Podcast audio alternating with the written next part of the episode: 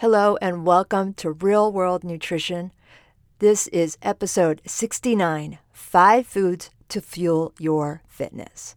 Hello, I'm Shelly Rael, registered dietitian nutritionist, and today I'm doing a second part in a mini series on fueling fitness. As people start the new year, and even I see it throughout the year, people often neglect fueling properly to engage in exercise. So, in last week's episode, I talked about fueling fitness and how most people either don't do it correctly or don't do it at all or believe it requires supplements. So, in today's episode, I'm giving the top five things to do to help you ensure you properly fuel and recover from your fitness. Number one, water or fluid. Whether you're exercising for 30 minutes or three hours, make sure you drink an appropriate amount of water. Even in the cold and even when swimming, sweat and fluid or water loss occurs. So I tell people one, have about 16 fluid ounces of water about two hours before a bout of hot exercise. And this can mean exercising outside in the summer or warm weather, or even doing a hot yoga class, or just a hot class doesn't have to be yoga. And having that 16 ounces of fluid two hours before your bout of exercise helps cool the body and helps keep it cool during the exercise. It gives the body time to take in that fluid and cool the entire body and it will also minimize dehydration and keep blood flowing well. When we are dehydrated, the blood becomes thicker and it's more challenging for it to flow well. And I encourage people to have water during their exercise, although if it's less than about 45 minutes or so, it's not always necessary, but it's still a good idea. But if you're going longer for 60 to 75 minutes of continuous activity, I also recommend considering a beverage with electrolytes, including sodium and potassium, because when we sweat, even if you don't see it, we're losing sodium and we're losing potassium. Number two, a carbohydrate source. Carbohydrates convert to glucose, which is fuel for all of your body's cells, including the muscle and the brain. So, all the muscles and your brain need glucose in those cells. And make note the heart is one very important muscle. So, this fuel of glucose is essential during exercise. So, this carbohydrate food, it can be a banana or any piece of fruit. It could be some fruit juice. It can also be a piece of toast or a small tortilla or even a bowl of cereal. And of course, a granola bar or a couple of graham crackers will also work. Now, this recommendation is not carb loading, but it provides just enough fuel to get you through. And as mentioned in last week's episode, you may have enough fuel from last night's dinner if you exercise first thing in the morning.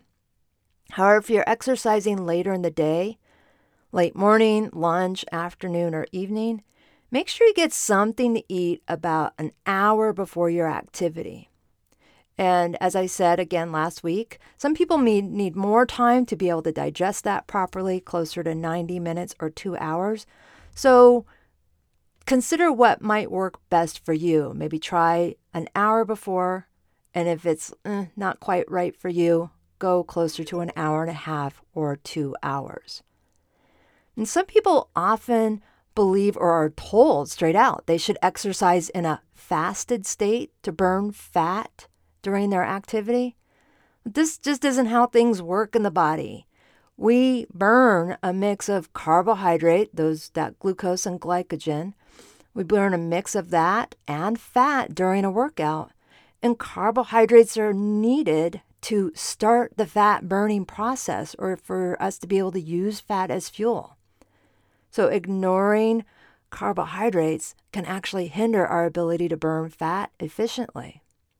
So think of this it's trying to like light a fire without lighter fluid or without a match. Okay, we need that to get things going. So without carbohydrates to get something started, the fire or the fat won't burn as well. Number three, a protein source.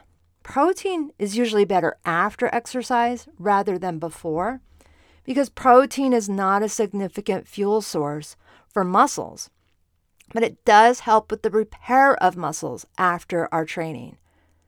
Exercise is what helps build up muscle mass. Protein repairs those muscles.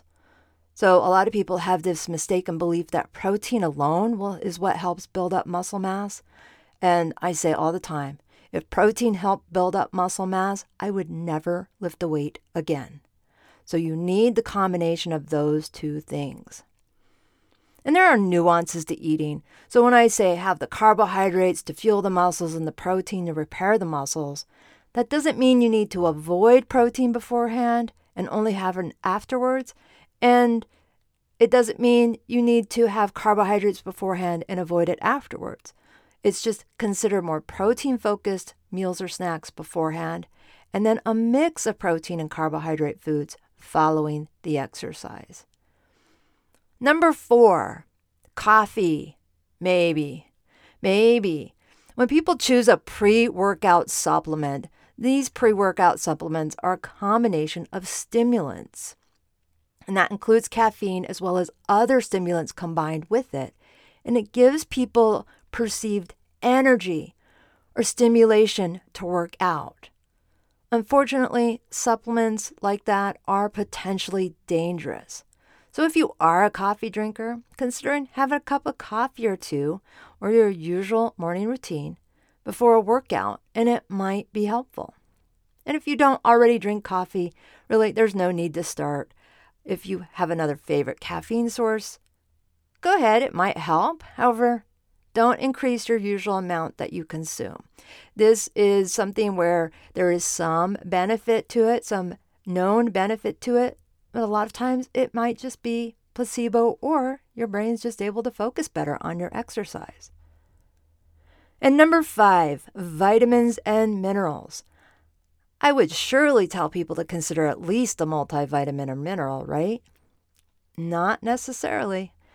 In most cases, getting various foods can get most of our necessary vitamins and minerals without having to add additional pills or supplements.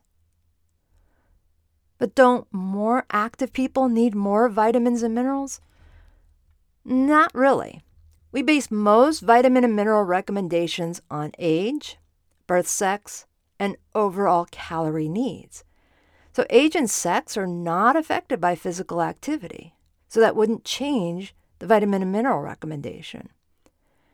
And if general calorie needs go up and we're getting more calories from food, the vitamins and minerals will also naturally increase from the foods we're consuming. And what about all those supplements people recommend? Most of those supplements have little research to back up their use or benefit. This lack of research is because there's no human studies, no good human research, or if there is, it's not showing a benefit. And when there's human research, in a lot of cases, when I go to look up the original research, most of the subjects are well trained 20 something year old men. And those are uh, not uncommon, is if you work at a university and do research and exercise, guess who most of the volunteers will be? So, when people take time to dig a little bit deeper and investigate the details of the supplements they're considering, not testimonials, not reviews, not the recommendation of a salesperson, people may find there isn't much there to support their use, and in some cases, more risk in taking them. So, fueling your fitness can still be done with mostly food and water and fluids that are available in your home or at your local grocery store or even at a pinch at the convenience store or the gas station store. And as stated in last week's episode, It may take trial and error, so be patient. And you may still have some workouts that aren't so great, but you're still on the road to figuring out what works for you. If you have an interest in learning more about how you can properly fuel your fitness, I encourage you to schedule a introductory call with me to see how you can work with me and how I can help you properly fuel your fitness so you feel better, have a more efficient workout, and can fuel yourself with food. And that's real world nutrition. You take care. Bye for now.